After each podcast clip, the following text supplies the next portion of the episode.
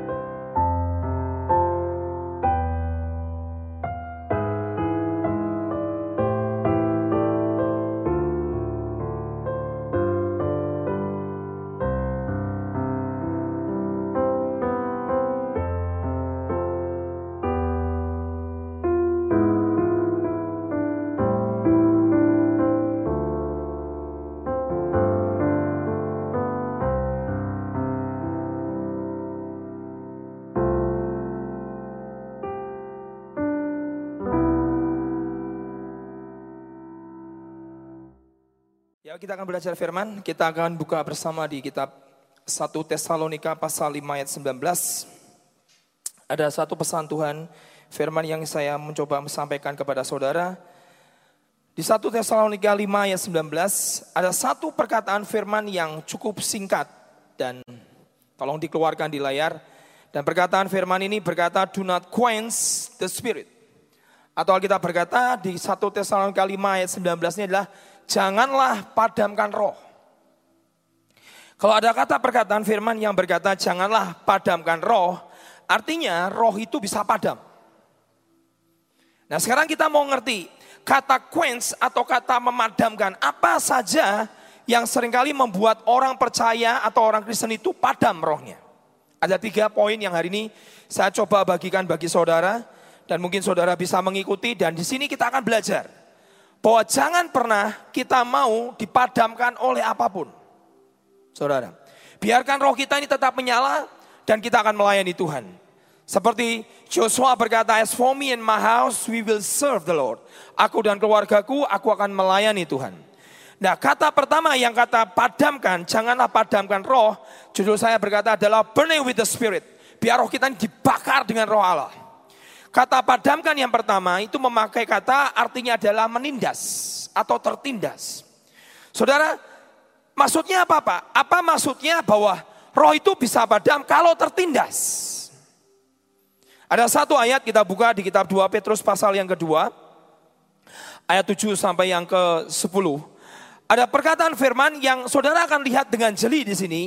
Bahwa ada orang benar yang rohnya tertindas atau rohnya menderita, atau rohnya terus terteror. Bahasa Inggrisnya berkata, rohnya tiap hari terteror. Bagaimana mungkin jiwanya atau roh di dalam dirinya bisa terteror, bisa tertindas sampai menderita. Kita baca ayatnya 2 Petrus 2 ayat 7 sampai 10. Di depan ada tulisan berkata ayat 7, tetapi Tuhan menyelamatkan Lot. Dan saudara harus perhatikan ayatnya berkata, dan Lot itu adalah orang apa? Orang benar.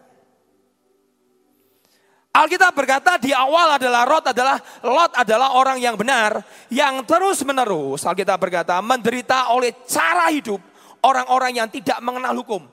Jadi Alkitab berkata Lot itu orang benar yang terus menerus menderita oleh cara hidup orang yang tidak mengenal hukum dan hanya mengikuti hawa nafsu mereka saja.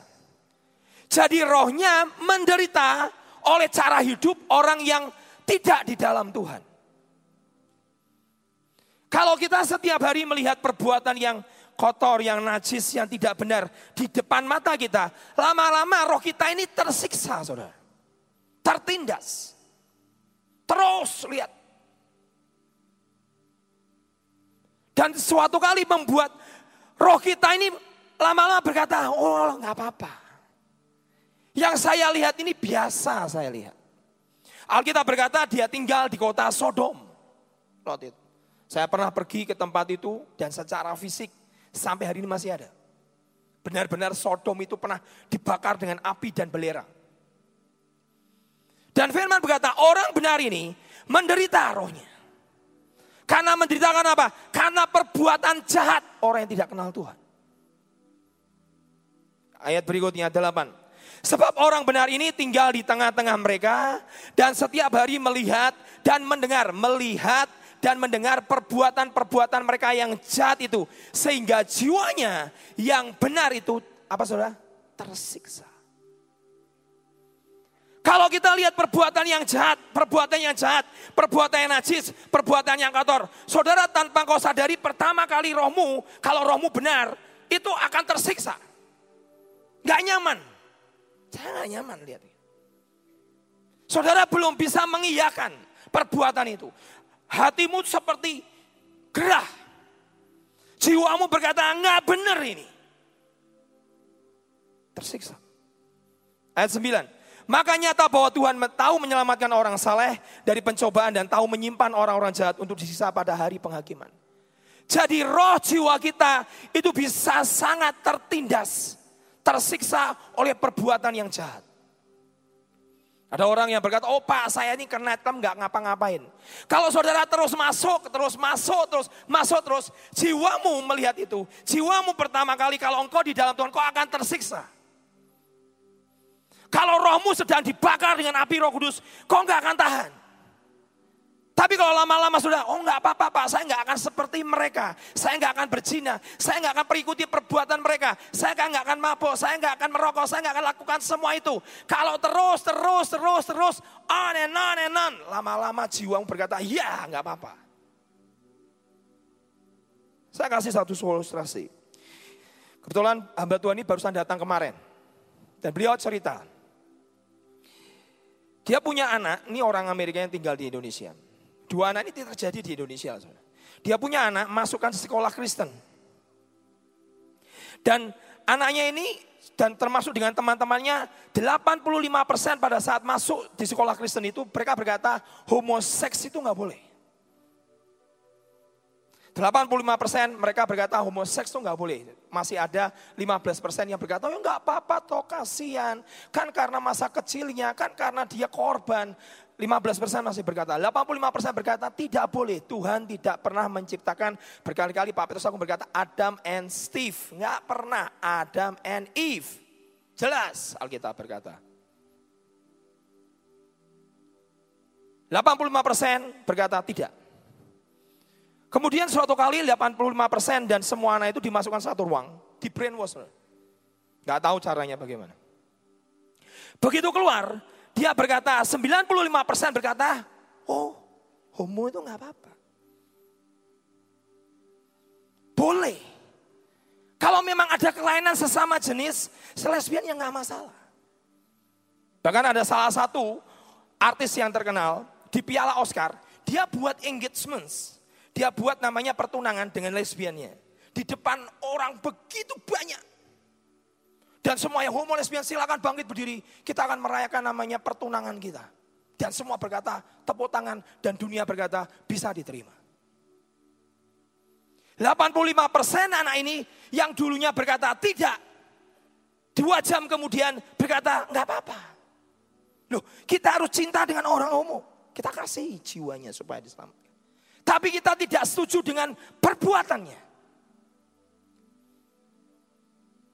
Kenapa saudara? Karena jiwamu tersiksa, batinmu tersiksa, kau lihat. Alkitab berkata, setiap hari orang benar ini hidup di tengah-tengah dan lihat dan mendengar perbuatan yang jahat itu. Dan jiwanya benar-benar tersiksa. Kalau suatu kali kita berkata, nggak apa-apa pak, berarti engkau sudah kena. Lot di awal nggak bisa, tapi dia tinggal di situ. Setiap hari dia lihat perbuatan sodomite. Setiap hari dia lihat perbuatan yang najis. Setiap hari dia lihat perbuatan zina. Akhirnya dia inses dengan anaknya. Lahirlah bangsa Moab dan Amon yang menjadi musuh Israel selama-lamanya. Jiwa kita, roh kita ini ternyata bisa tersiksa Kata jangan padamkan roh di 1 Tesalonika 5 ayat 19. Kata padamkan adalah jiwamu tersiksa. Lama-lama rohmu padam. Gak ada nyalanya. Kok saya garing ya? Saya dengar firman kok gak pernah mudeng ya. Yang khotbah bagusnya kayak apa, diurapinya seperti apa. Mereka maju ke depan, mereka nangis-nangis di jamaah Tuhan. Kok saya gak berasa apa-apa ya? Padam dalam. Kenapa padam? Ini. Kenapa kok nggak bisa rasakan hadirat Tuhan lagi? Saudara lihat terus. Oh saya pijet biasa kok pak. Pijet saya nggak plus-plus. Saya kan cuma pijet, cuma curhat sama terapisnya. Saudara, jiwa kita, roh kita itu sangat hati kita itu bisa sangat-sangat terkontaminasi. Firman berkata, jagailah hatimu dengan segala apa? Kewaspadaan. Jagailah dengan alert. Jagai yang satu ini. Karena kenapa? Karena dari hatimu terletak seluruh kehidupan. Karena dari hatimu menentukan tingkatannya. Dirimu mau dibawa Tuhan seberapa tinggi. Ada anak muda berkata, kalau hubungan seks tuh nggak boleh kok. Tapi kalau sama pacar suka sama suka kan nggak apa-apa. Sih, Siapa bilang nggak apa-apa? Baca Alkitab-kitab Amsal. Kalau bilang nggak apa-apa. Oh kayak sayang sudah nggak cinta sama istri saya pak. Jadi selingkuh nggak apa-apa. Siapa bilang nggak apa-apa? Suatu kali saya baca bukunya Edkul waktu SMA. Saudara yang suka ikut campnya Maximus Manhood. Ada seorang bernama Edwin Louis Cole. Dia adalah pencetusnya Maximus Manhood. Sekarang ada camp-camp pria banyak sekali. Beliau nulis dalam bukunya. Itu saya sama saya masih ingat. Pada saat saya baca bukunya, hati saya gemetar. Dia berkata begini. Ada satu dosa yang sering kali orang Kristen mengabaikan. Dan dia berkata begini, orang yang berzina itu kalau minta ampun di depan Tuhan pasti diampuni. Pokoknya dengan segenap hati, hatinya remuk, hatinya minta ampun, hatinya bertobat, pasti diampuni. Tiba-tiba hamba Tuhan ini berkata begini, but dia berkata, tapi konsekuensi jalan terus. Saya waktu baca saya gemetar. Lu diampuni Tuhan, diampuni ya. Tapi konsekuensi jalan terus. Jadi kita ini tidak bisa membiarkan roh kita terkontaminasi dan membuat itu berkata nggak apa-apa, nggak bisa. Truth is truth, kebenaran adalah kebenaran. Kita nggak bisa berkata orang homo boleh diberkati di gereja, nggak bisa. Firman berkata ada and Eve. Garis, jelas. Hati ini berkata nggak bisa. Nggak ada namanya seks sebelum menikah, nggak ada. Jelas. Jangan ditoleransi. Jangan hanya untuk kepentingan dirimu pribadi membenarkan. Firman berkata dengan jelas. Orang benar itu tinggal di hidup di tengah-tengah mereka. Dan melihat dan mendengar perbuatan mereka dan jiwanya tersiksa. Dunia sekarang sedang seperti ini. Dunia sekarang mulai berkata nggak apa-apa. Kumpul kebo. Saya bilang no. Itu dosa mengandung konsekuensi. Bapak aku nanti berkata apa? Setiap perbuatanmu ada namanya sebuah tanggung jawab. Yang kau lakukan ada namanya konsekuensi. Kok banyak keras? Enggak, saya enggak keras. Berita salib harus disampaikan. Firman itu komplit. Ada berkat, saya percaya. Ada prosperity saya percaya, ada karunia saya percaya. Tapi jangan lupa ada salib.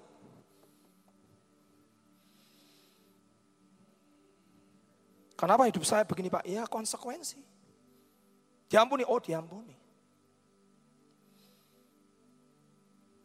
Kalau Bapak berani berkata begitu, mana dasar firmannya? Daud, setelah dia jatuh berzina, apakah konsekuensinya berhenti? Tidak. Keluarganya berantakan. Anaknya diperkosa sama kakaknya. Absalom meniduri semua gundik Daud. Di atas menara. Konsekuensi jalan. Diampuni nggak Daud? Diampuni. Raja yang disayang nggak? Disayang. Konsekuensi jalan? Jalan terus.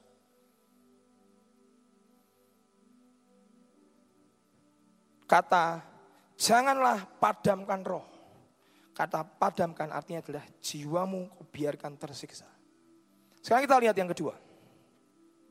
Kita lihat kedua. Kata padamkan itu artinya adalah ditundukkan.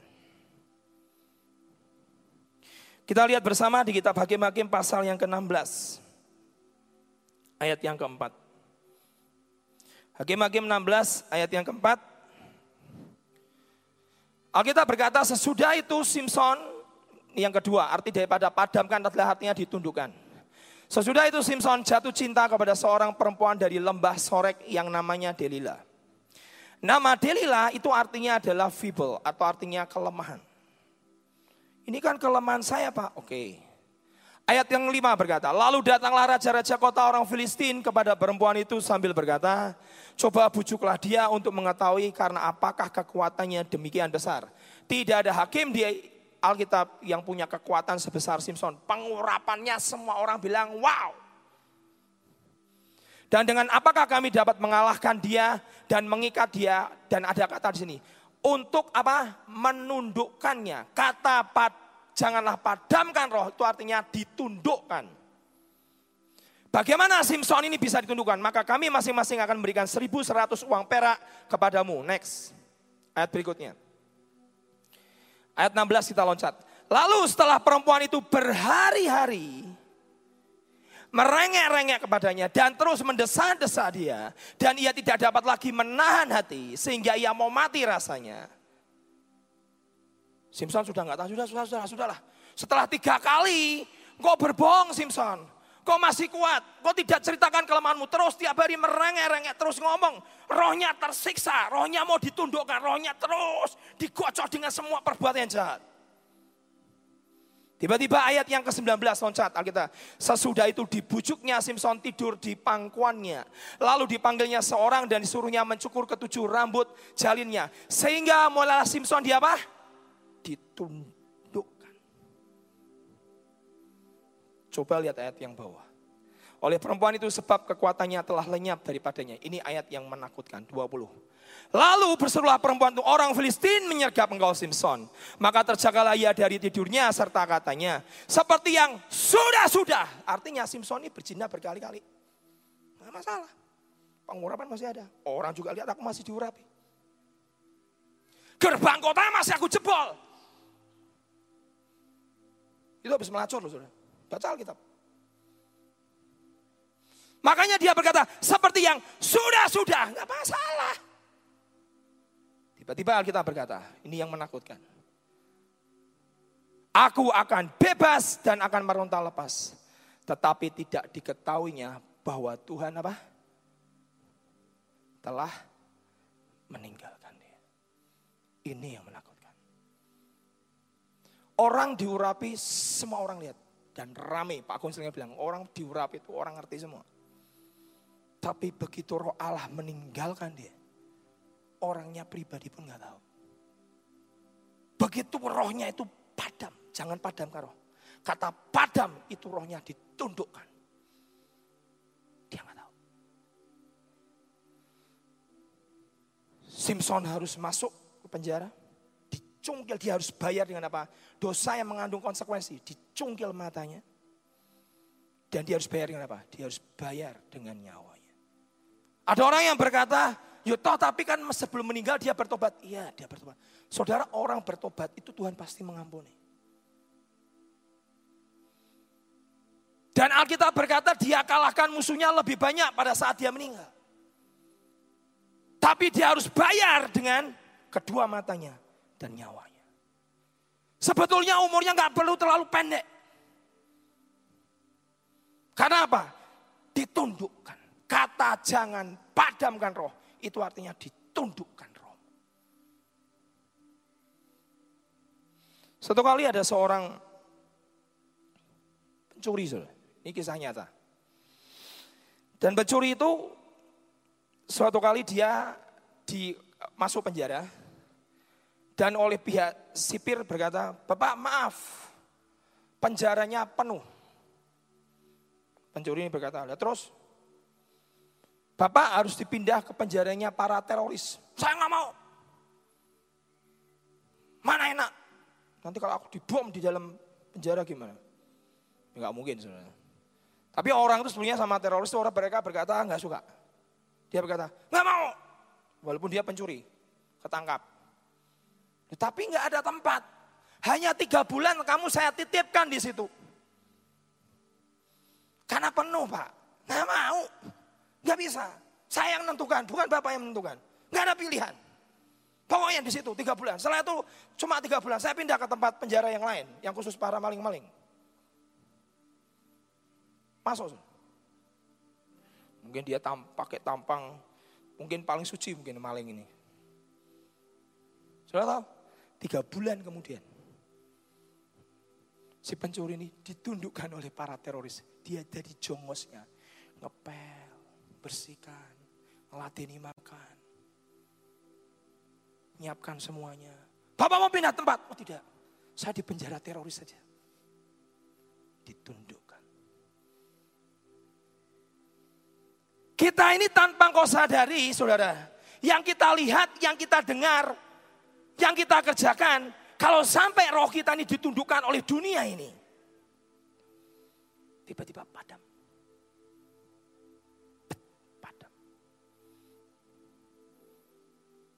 Kalau saudara berkata, aku nyuri nggak masalah, aku ini berbohong nggak masalah. Aku curang-curang sedikit nggak masalah.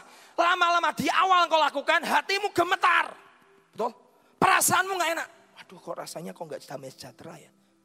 Tapi kalau kau kerjakan, kau kerjakan, kau kerjakan, kau kerjakan, padam dalammu.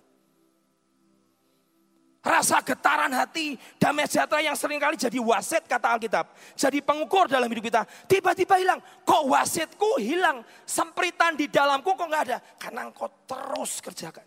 Tiba-tiba ditundukkan. Dan perbuatan yang jahat itu engkau berkata, tidak apa-apa. Semua orang toh juga melakukannya.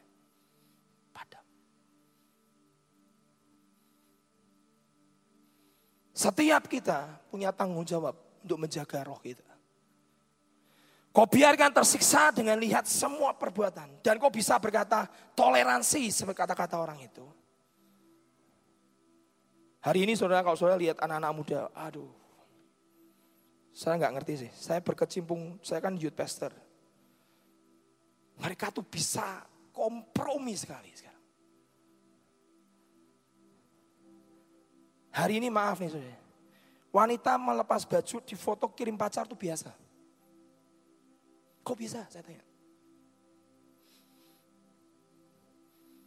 Padahal bukan suami. Padahal belum tentu juga nikah sama dia. Dia juga nggak tahu kalau tiba-tiba fotonya masuk ke Facebook. Beredar di mana-mana. Dia lihat, dia lihat, dia lihat, dia dengar, dia lihat, dia lihat, dia dengar. Seperti lo tiba-tiba, oh nggak apa-apa. Yang lain juga begitu kok. Banyak anak muda hari ini, ya pokoknya tidur bareng sama pacarnya. Kalau ditanya wajahnya cengar-cengir itu. Gak ada perasaan bersalah. Kamu enggak merasa bersalah? Enggak. Biasa kok. Teman-temanku juga begitu kok. Kok bisa gitu? Padam.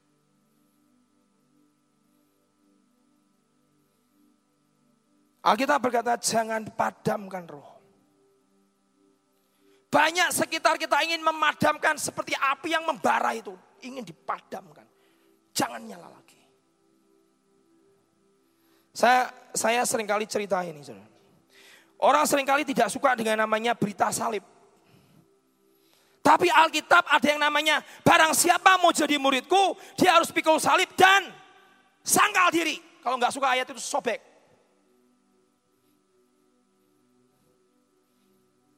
Yesus berkata dengan jelas, barang siapa mau jadi muridku, dia harus pikul salibnya. Dan sangkal dirinya.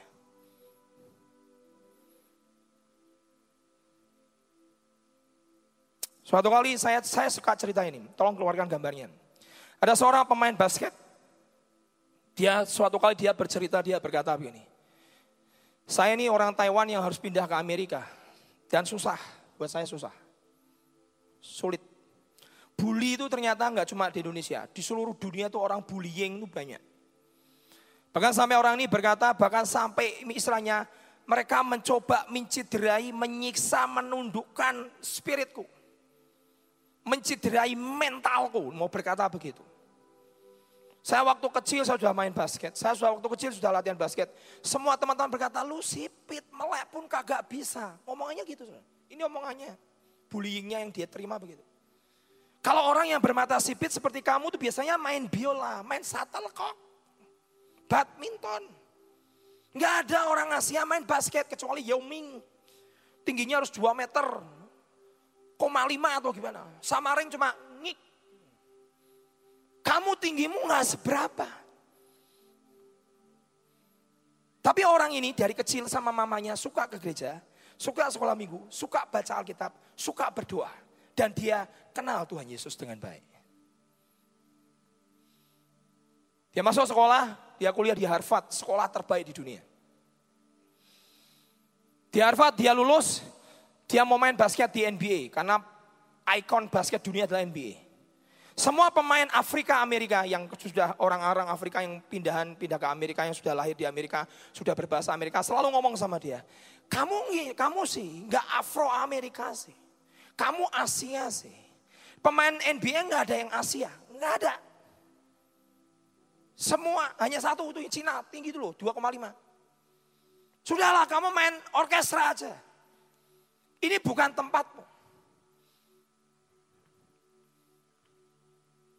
Spiritnya coba ditundukkan. Dan dia berkata, saya itu terima bertahun-tahun.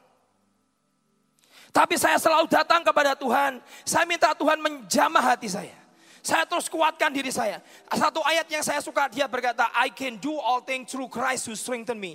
Aku dapat lakukan segala perkara. Aku dapat menanggung segala perkara melalui Kristus yang memberikan kekuatan kepadaku. Terus. Sampai akhirnya saya coba masuk ke NBA. Tidak ada satupun klub terima saya.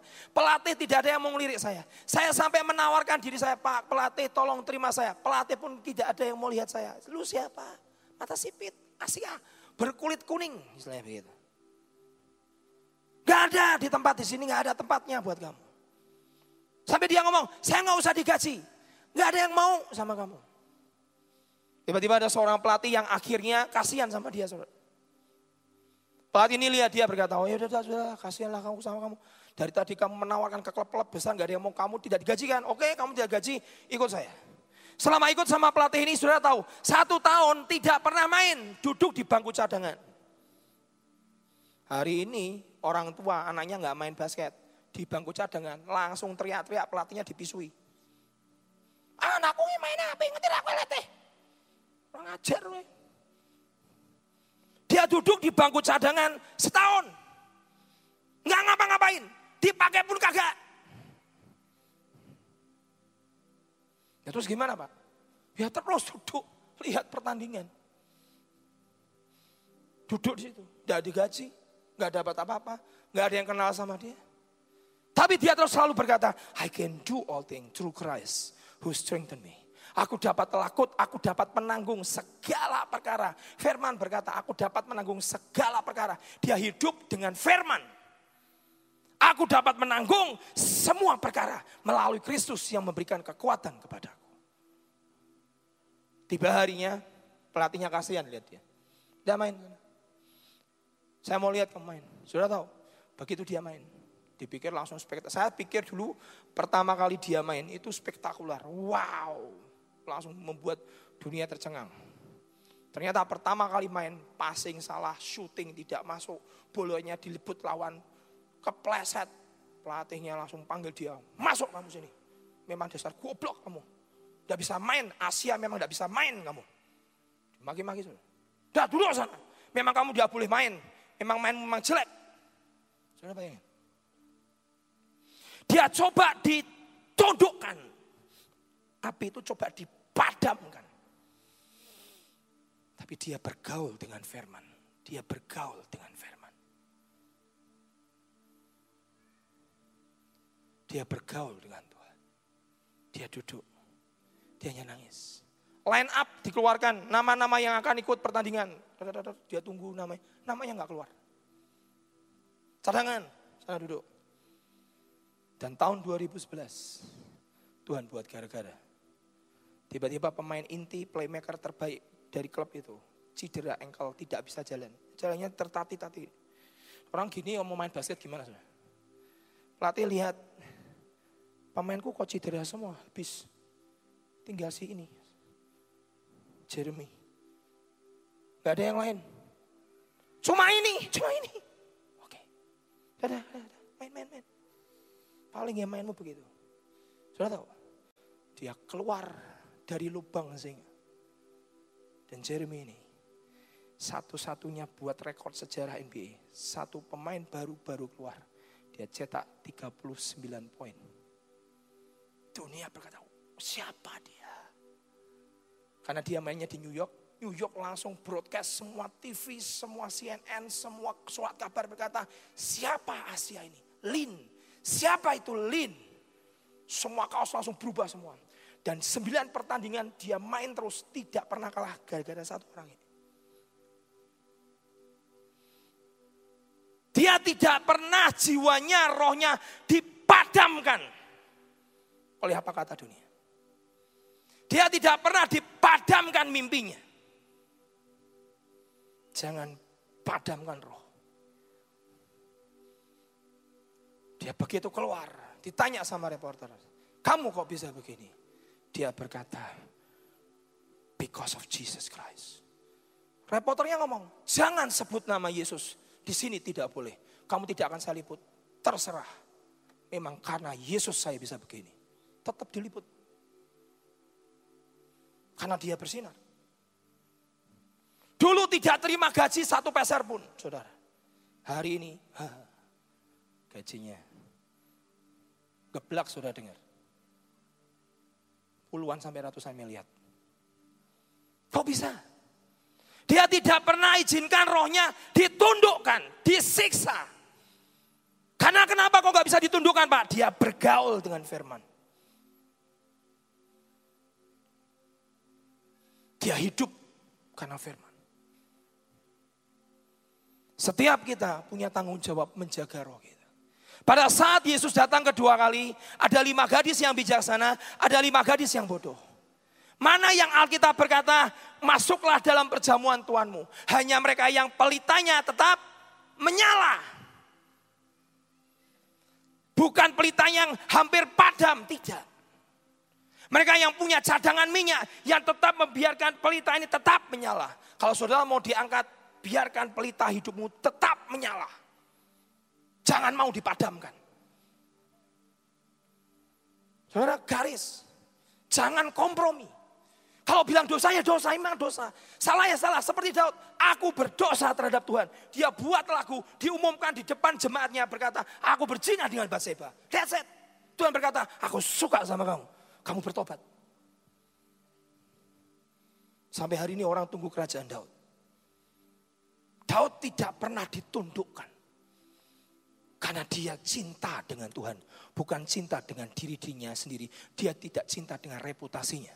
Dia cinta kepada Tuhannya. Dia bertobat. Kata yang kedua adalah ditundukkan. Saudara tahu kata nama diri artinya adalah kelemahan. Berapa banyak orang berkata ini kelemahanku kok, ya gimana? Ya Tuhan harus mengerti tuh. Nah, saudara saya beritahu, kalau kita ngerti bahwa kita ini lemah, ya jangan cobailah dirimu. Saya tidak berkata saya ini orang baik sekali. Enggak. Saya juga punya banyak kelemahan. Tapi kalau kita ini berbuat dosa, kita berbuat salah. Ngomonglah sama Tuhan jelas, Tuhan aku berdosa. Ampuni. Jelas dosa Tuhan. Aku jatuh cinta dengan kelemahanku. Seperti Simpson berkata, dia jatuh cinta dengan Delita. Akui, dia maha ampun. Dia memberikan pengampunan. Tapi jangan biarkan rohmu padam. Itu yang kedua. Sekarang yang ketiga yang terakhir. Kata yang ketiga jangan padamkan roh. Artinya adalah, kata padamkan artinya adalah mendiamkan. Ada orang Kristen yang ngomong begini, aku nggak berzina. Aku tidak homoseks. Aku nggak ke pelacuran. Aku tidak ke nightclub. Aku baik-baik saja. Tapi ternyata rohnya padam. Kok bisa Pak? Saul. Alkitab tidak pernah menulis Saul itu berzina.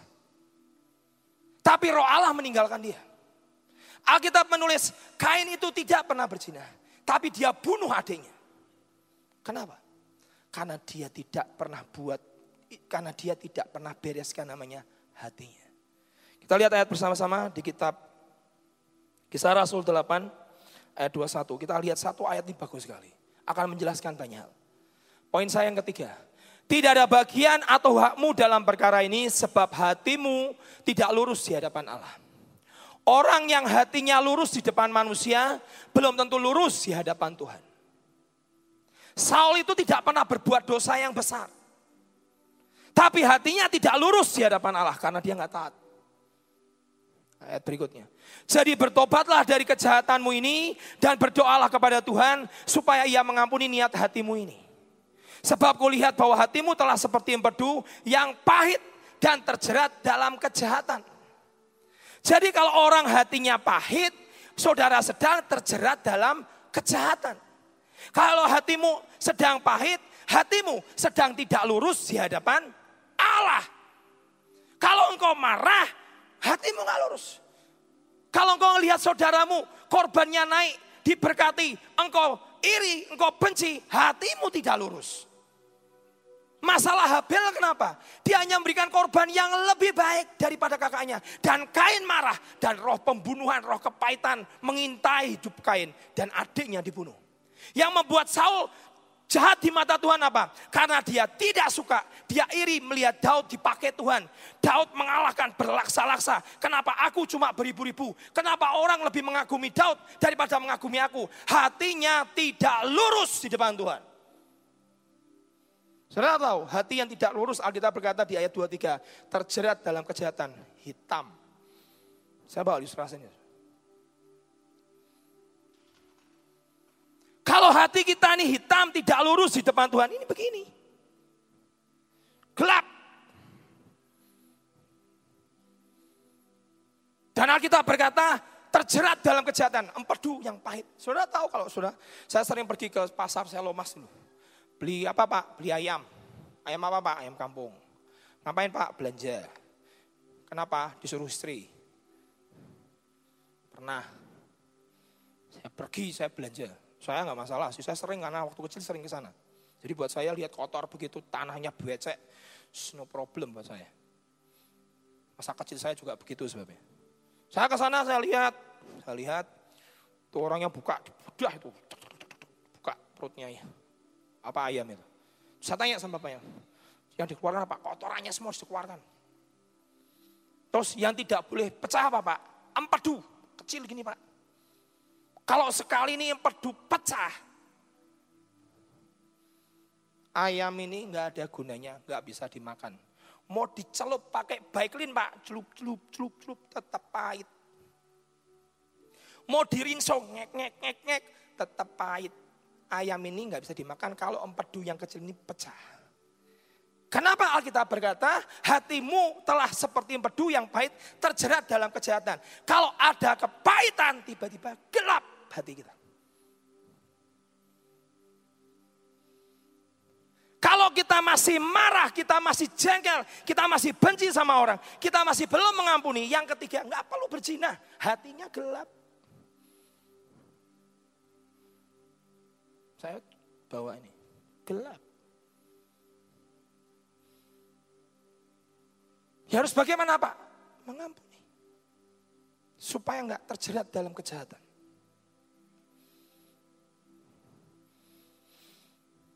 Poin saya yang ketiga berkata, jangan pernah hatimu jadi pahit. Lihat saudaramu diberkati, lihat saudaramu dipromosi. Alkitab jelas ngomong, berbahagialah dengan orang yang berbahagia. Menangislah dengan orang yang menangis. Kita lebih gampang, saya lebih suka menangis lihat orang bahagia Pak. Saya kalau saya tuh menangis Pak lihat orang lain diberkati, saya tuh menangis kok iso DN itu aku. Padahal kita berkata menangis dengan orang yang menangis. Bersuka citalah dengan orang yang bersuka cita. Saya mau tunjukkan saudara satu ayat. Dan saya akan buat satu sulap. Roma 12 ayat 11. Kita lihat bersama-sama ayat ini. Bukan sulap lah. Sebetulnya bukan sulap. Roma 12 ayat 11. Saya mau memberikan sebuah contoh supaya saudara punya gambaran. Janganlah hendaknya kerajinanmu kendor, biarlah apa? Rohmu menyala-nyala dan layanilah Tuhan. Kata menyala-nyala ini artinya adalah dipanaskan sampai mendidih. Seperti air dipanaskan sampai mendidih. To boil with the heat. Digodok dengan namanya panas. Kata rohmu menyala itu artinya adalah dalammu mendidih. Kalau dalammu mendidih, hatimu tidak akan hitam. Kalau dalammu mendidih, pasti engkau mengampuni orang itu. Kalau dalammu mendidih, kau akan ikut bersuka cita. Walaupun saudara tidak dipromosi, orang lain dipromosi. Kau berkata, puji Tuhan dia diberkati. Aku pun akan diberkati. Kau enggak akan marah seperti Kain. Kau enggak akan marah seperti Saul. Kau tidak pernah izinkan hatimu jadi hitam gara-gara empedu yang kecil yang mengkamiri banyak hal. Karena dari hati mengalir segala kehidupan. kata Alkitab.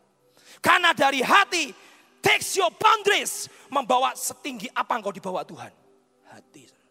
Saya, saya mau tunjukkan satu. Saya minta bawa ke depan. Lihat, kalau hati kita ini dipanasi with the heat, to boil with the heat, digodok dengan namanya panas, digodok dengan air yang mendidih, hati kita nggak akan hitam. Hati kita nggak akan hitam. Hati kita akan tiba-tiba berubah menjadi mendidih berkata Tuhan. Saudara ngalami sentuhan Tuhan, dijamah Tuhan, dijamah Tuhan. Kenapa sih orang harus altar call maju ke depan? Kenapa sih orang nangis? Saudara butuh disentuh hatimu. Amin. Saudara butuh hatimu dijamah Tuhan supaya saudara berubah. Saya mau tunjukkan satu ilustrasi. Lihat Hati kita supaya nggak hitam gimana Pak? Ini akhirnya saya godok. Saya harap mendidih nih. Lihat saudara. Kalau hati ini mendidih, lihat saudara. Di close up kamera tadi pagi banyak yang nggak lihat di belakang. Di close up yang hitam ini lihat. Hati kita jangan pernah izinkan hitam. Caranya bagaimana Pak? Bisa close up? Tak ajari caranya close up?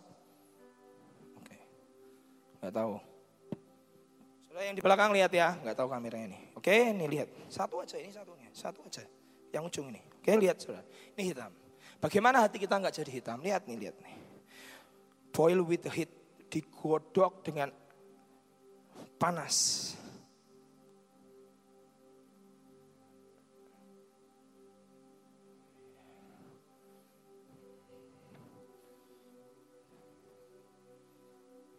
Lihat nih.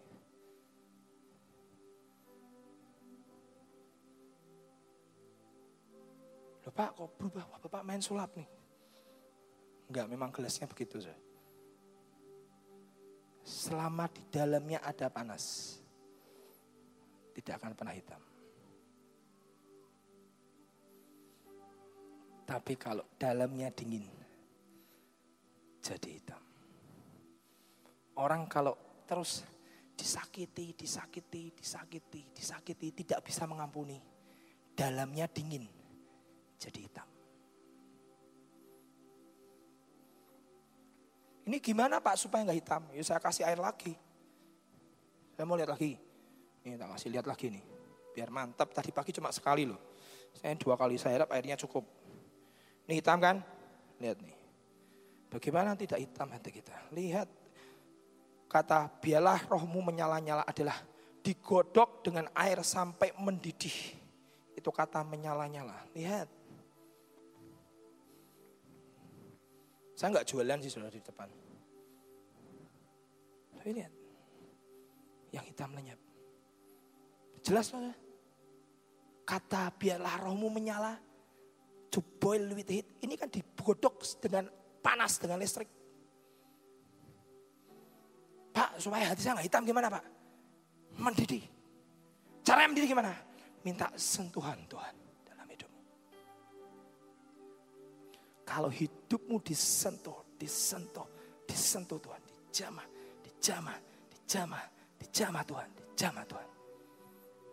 Ini kalau saya nggak berani masuk, panas nih. Coba akhirnya saya buang kasih es, langsung hitam. Jangan pernah biarkan hatimu beku. Betul? Jangan pernah biarkan hatimu suam. Kata Alkitab, Wahyu berkata, dimuntahkan hatimu harus mendidih. To boil with the heat. Digodok dengan panas. Jangan biarkan ini dingin. Jangan biarkan hatimu dingin. Saya tutup dengan kesaksian ini. Rasanya kok khotbah saya cepat sekali. Ternyata sudah mau jam 7. Saya lihat ini pemandangan ini saya belajar. Saya pulang dari Israel. Trip ini luar biasa. Minimal saya lihat ada empat titik lah Tuhan jumpai kami. Di Danau Galilea, saat kami berlayar naik kapal di tengah Danau Galilea, tempat Yesus berjalan di atas air, itu tiba-tiba Tuhan muncul dan menyatakan dirinya berkata, ini aku Tuhan. Yang kedua, kami dijumpai Tuhan di Garden Tomb. Tempat Maria Magdalena dijumpai Tuhan Yesus, dikubur Yesus. Saat saya ngangkat roti, saya angkat di depan Tuhan. Tiba-tiba saya merasakan roti itu berubah seperti jadi daging. Saya berlutut, saya jadi Tuhan. Yang lain ternyata merasakannya sama. Ternyata Tuhan, tersungkur di tempat kotor sampai berlutut, sampai berkata Tuhan. Kami alami sentuhan Tuhan. Yang ketiga, kami alami di Bethlehem, di kota kelahiran Daud. Sedang nyembah Tuhan, sedang nyembah Tuhan. Di padang gembala, para malaikat menjumpai para gembala. Di situ kami didatangi Tuhan. Tuhan hadir di situ. Dan yang terakhir, ini yang menarik. Saya ini ketemu sama seorang hamba Tuhan pada saat makan. Dan hamba Tuhan ini adalah dosen. Dia ngomong sama saya, Pak Enggi, mau mana? Saya nih habis ini mau ke tempat Gunung Karmel. Pak, ada satu tempat. Bapak ini belajar Hebrew, dia sekolah di Yerusalem. Dia belajar dengan semua para arkeolog. Dia cerita, ada satu tempat Pak. Bapak pergi tempat bekasnya ruang maha kudus. Oh ya? Ya. Di mana Pak? Itu Pak. Enggak bisa sebut namanya. Itu Pak. Oh iya tahu. Persis namanya di sini. Ke sana Pak. Bapak berdiri di situ. Sebab Bapak rasakan hadirat Tuhan. Kok tahu dari mana? Saya belajar. Saya ketemu sama rabi-rabi ngobrol sama mereka. Namanya ini Pak. Memang dijaga sama tentara Palestina. Tapi biasanya saya kasih tip tentara ini duit. Dia langsung izinkan saya di situ. Tapi Bapak tidak boleh bawa gitar, Bapak tidak boleh berdoa. Oke. Saya pergi ke sana sama rombongan saya ngomong, eh ada tempat di sini, itu katanya bekas ruang maha kudus. Bukan ruang pelataran, bukan ruang suci, tapi bekas ruang maha kudus. Itu minimal Tuhan berkali-kali muncul di situ. Hadiratnya masih ada. Ya, pergi dengan rombongan ke sana. Saya masuk ke ruangan itu, bukan ruangan tertutup, ruangan terbuka, atasnya cuma ada kubahnya. Saya diam, saya menyandarkan diri ke tembok, saya diam. Saya rasa, wah Tuhan kau hadir di sini. Saya diam, hanya diam soalnya. Tiba-tiba setelah 15 menit, kalau enggak 10 menit, kalau saya Saya diam, saya nyembah Tuhan. Sendirian, enggak tanpa nyanyi. Tanpa nyanyi, tanpa bergumam. Karena saya sudah diberitahu, tidak boleh berdoa, tidak boleh nyanyi. Ini tempat dijaga oleh bukan tentara Israel, dijaga tentara Palestina. Saya lagi nyadar, didatangi tentara gede segini saya. Bawa AK-47. Ngomong gini, hei, lu ngapain di sini? Enggak pakai bahasa Indonesia, pakai bahasa Inggris. Saya terjemahkan, oke? Okay? Lo ngapain di sini? Saya pura-pura bego. Oh, um, Pamisa pasti kamu berdoa toh? Saya tahu kamu lihat, saya lihat tadi kamu pasti berdoa di sini. Tidak boleh. Mana? Kamu tour ya? Kamu pemimpin rombongannya, tour guide ya? Saya bukan tour guide, soalnya. saya abuna. Abuna itu siapa? Pendeta. Itu itu tour guide-nya, orang Yahudi yang bisa berbahasa Indonesia datang itu tour guide-nya. Hei, pakai ngomong pakai bahasa Arab. Itu nggak benar tuh, semen itu nggak boleh. Nah, tour guide kami orang Yahudi itu orang Kristen, lahir baru, lahir di Bethlehem, sukunya Yehuda. Wah komplit. Tapi kira komplit tenan. Suku Yehuda lahir di Bethlehem, lahir baru, terima Yesus. Karismatik. Wah kok kamu komplit banget. Dia ngomong pakai bahasa Indonesia, kita bisa bahasa Indonesia ngomong. Pak, saya sudah bilang. Memang tempat itu tidak boleh karena ada sesuatu di situ. Makanya dia marah-marah. Ayo kita jalan, kita jalan, kita jalan. Ayo rombongan saya, kita jalan. Saya jalan, tinggal pergi. Tapi di situ saya rasakan Tuhan. Hidupmu harus disentuh Tuhan. Supaya apa? Panas. Tidak pernah dingin dan menjadi gelap. Selama hidupmu disentuh Tuhan. Kata jangan padamkan artinya mendiamkan. Kalau kau diam, kau tenang, hatimu hanya beku di situ. Kau tidak akan ada api di dalam. Tiba-tiba hatimu gelap. Cerita terakhir. Saya naik pesawat dari Doha karena kami naik Qatar pergi ke Aman di Jordan. Sebelum masuk perbatasan Israel. Saya duduk paling depan. Di sebelah saya ada pasangan orang Jordan, gede-gede tinggi. Dan bawa anak kecil umur satu tahun. Di depannya dia ada box untuk bayi ini bisa tidur. Nempel ke temboknya pesawat. Saya dia di depan sebelah sini, saya di depan sebelahnya. Jadi dia di sebelah saya. Ini boxnya. Bayinya ditaruh di situ. Nangis. Wah,